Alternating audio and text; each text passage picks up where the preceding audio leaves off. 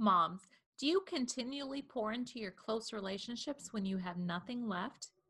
Do you feel bombarded by messages from friends, family, or social media that you're still not doing enough, even when you're doing all that you can? Today, on the second part of the Valuing Motherhood series, we're going to be addressing some of these key points of frustration and what you can do about it. Please join us.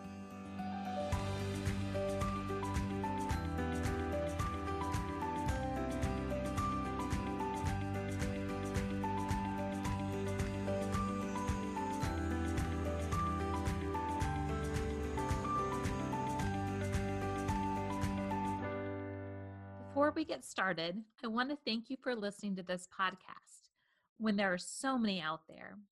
Here at the Life Beyond the Picket Fence podcast, our goal is to bring encouragement, biblical truth, and helpful tips for everything related to everyday life, faith, and family beyond the storybook image. This means bringing you inspiring resources like the one we have today. Are you encouraged by this series on motherhood? I offer a specific retreat just for women and moms based on my book, Balance, Busyness, and Not Doing It All. In this retreat, I can provide either 2, 3, or 4 sessions on building intimacy with God, balancing marriage, busy schedules, and kids, identifying the best priorities while parenting, and some practical skills for managing home and family. To bring this retreat to your church or community, contact me at brenda@brendayoder.com and ask for the Balance and Busyness Retreat. The last time on the podcast, we started our series talking about the importance of valuing the motherhood role as God designed. We talked about the unique relationships that you are building during this season. Please join us this week as we'll be looking at 3 remaining principles that allow you to meaningfully pour into your child's life. So let's get started. The third thing that I want to encourage you with is seeking God's value of you and what you do.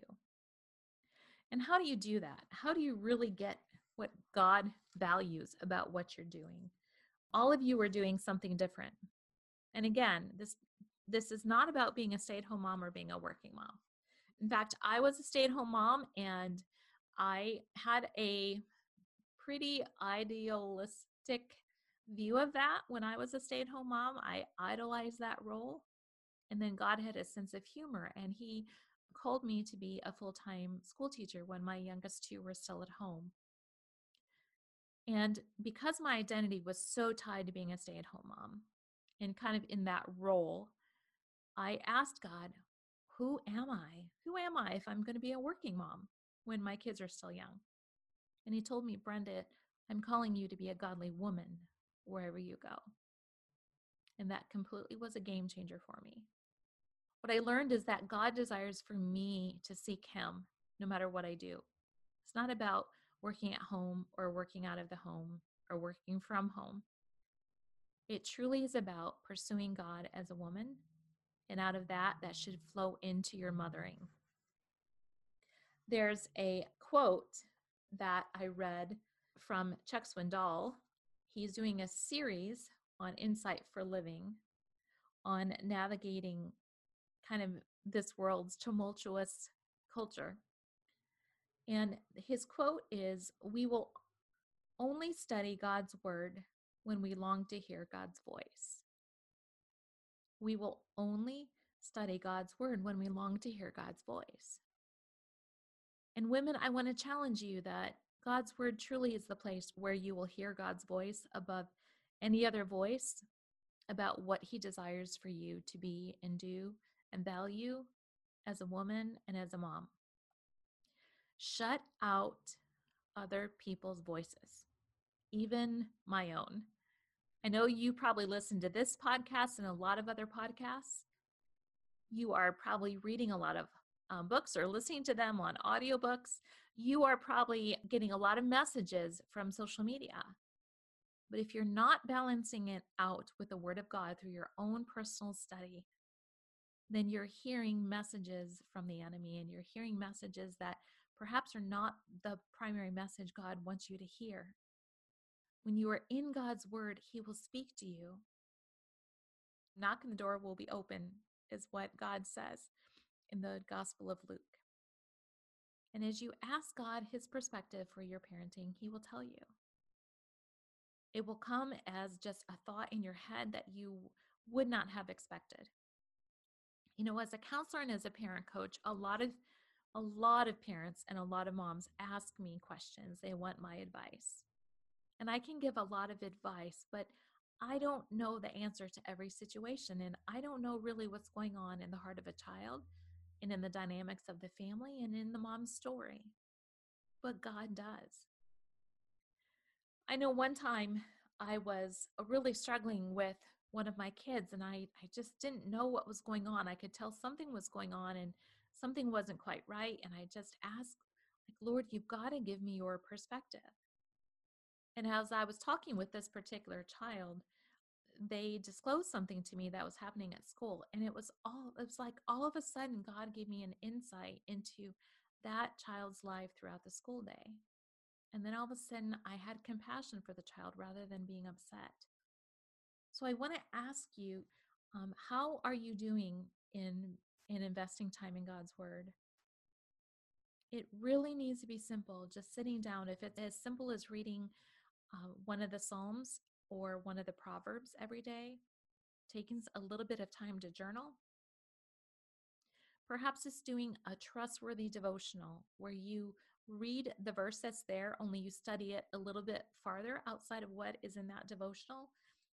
Two of my favorite devotionals that I would recommend, one of them is called Streams in the Desert, and the other one is called Edges of His Ways by Amy Carmichael. They are by older authors. Both of them were missionaries, but I can tell you that their grounded truth is life-giving to me. And I've studied the Bible on my own for close to 40 years. And both of those devotionals are really giving me new glimpses into God's character, meeting me right where I'm at. And God will do the same for you too. So seek God's value for you in what you do. Spend time in his word. Shut out the messages from others. Turn off social media.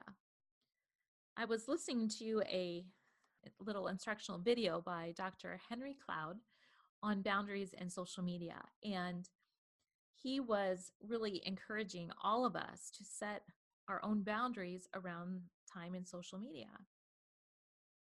He was pretty upfront in saying that it comes down to self-control. It comes down to all of us setting our own rules about when we're going to be on, how much time we're going to be on, because the messages we receive from social media will always take us to a more depressed state. He was even saying that there have been studies saying that even just watching a sitcom lowers the level of mood. And how much time are you spending on social media or Netflix or YouTube? I want you to think about where you're spending your time. Does it feed into the important value that you should have on motherhood? Does it feed into helping you having a balanced perspective about what you're doing as a mom? Or is it filling your head and your heart with lies from the enemy that you're not good enough, you're not doing enough, and you're failing at every turn? If that is the message that you're getting, start shutting it out and start opening up God's word and just spend a little bit of time reading his word. Finally, I just want to say that God's desire for women is for us to desire God himself above anyone else, above our husband, above our children. In fact, in the garden, God created everything around Adam and Eve in such a pristine condition, and he walked among them. He built this scenario where he was in relationship with them, and God desires that even today. The challenge is that when Adam and Eve sinned, everything became harder.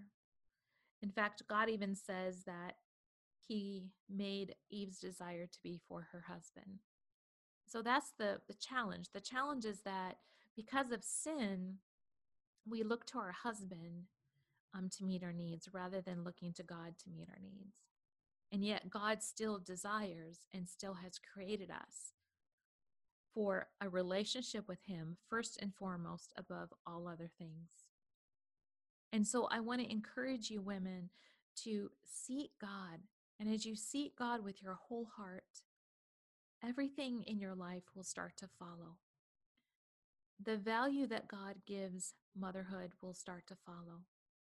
And as you start having God's word soak into your heart, it's going to start soaking into your mind, your will, and your emotions. That's the soul.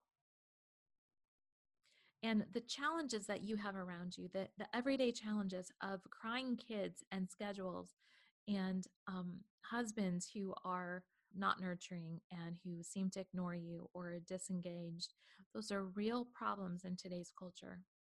But none of us can change our husbands and none of us can change our kids. We can only change ourselves. I want to finish today with just reading from Deuteronomy chapter 6, verses 4 through 8. To me, these are some of the most important verses about motherhood and about parenting. These are the words that God gave Israel when he was really speaking to their heart about who he wanted them to be as his people. And he said, "Hear, O Israel, the Lord your God, the Lord is one. Love the Lord your God with all your heart, with all your mind, and with all your soul, and with all your strength. These commandments that I give you today are to be upon your hearts. Impress them on your children. Talk about them when you sit at home and when you walk along the road, when you lie down and when you get up. Tie them as symbols on your hands and bind them on your foreheads. Write them on the doorposts of your houses and on your gates." Friends, I want you to know that God highly values what you're doing as a mom.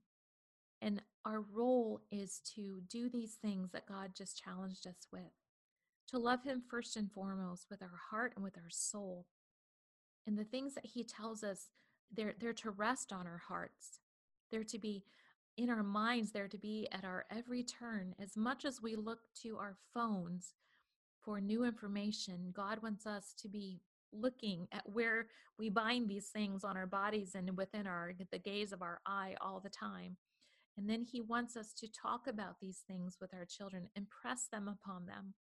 An impression means that you are pushing in to something soft and pliable in a way that it is going to remain there. The image there will remain. That's what you're doing raising children. As an image bearer of God, you are impressing upon your children his image so that as they grow, everything around them will morph and change that image that you're impressing upon them. Not an image of perfection, not an image of performance, but an image of a God who desires relationship with us through a personal relationship with Jesus Christ. He wants us to be about him as we're parenting. And so as you walk throughout your day, if you are a working mom and you have a lot of responsibilities at work, and then you come home and you are faced with picking kids up from daycare and changing diapers and getting meals around, know that what you're doing in that time is so important. You're pouring into your children far beyond what you are picking up as responsibilities where the daycare workers leave off. You're not a daycare worker. You are a mom, and your child loves you even when they don't show you, even when they don't feel it. He or she is looking to you for the most important things of life. You're a life giver. And if you're a stay-at-home mom and you struggle every day with the mundane, with the in and out, feeling like you're never going to have significance or importance, know that you are giving up working outside the home to add value to your child's day, that you're the one there 24/7 impressing things upon their heart. Value that, because the world doesn't value it around you.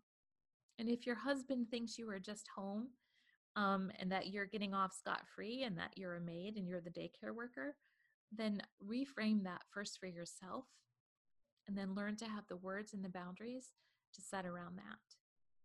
People rise to our expectations when we add value and boundaries. You're important. What you're doing is important.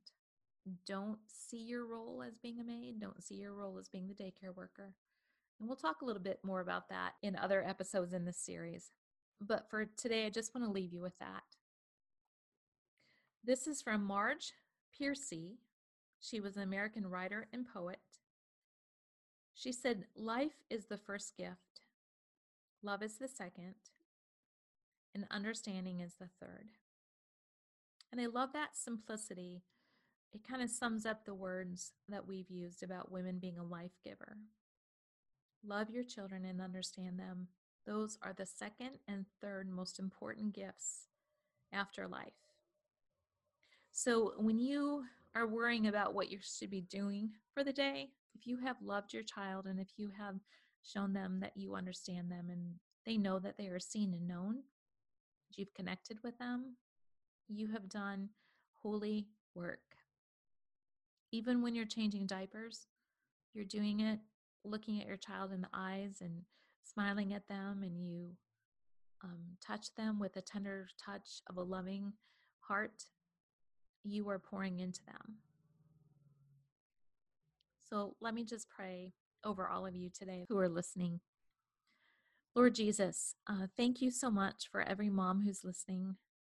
Thank you for every mom who is struggling with the value of what they're doing, with the days that seem to roll into the next day, with the whining kids and the disrespectful talk and the messages from social media and everyone around them that says that what they're doing is not enough. Lord, at the end of the day, let every mother know that everything that she has poured forth in that day is just what you have created her to do for that day. Let her leave it there.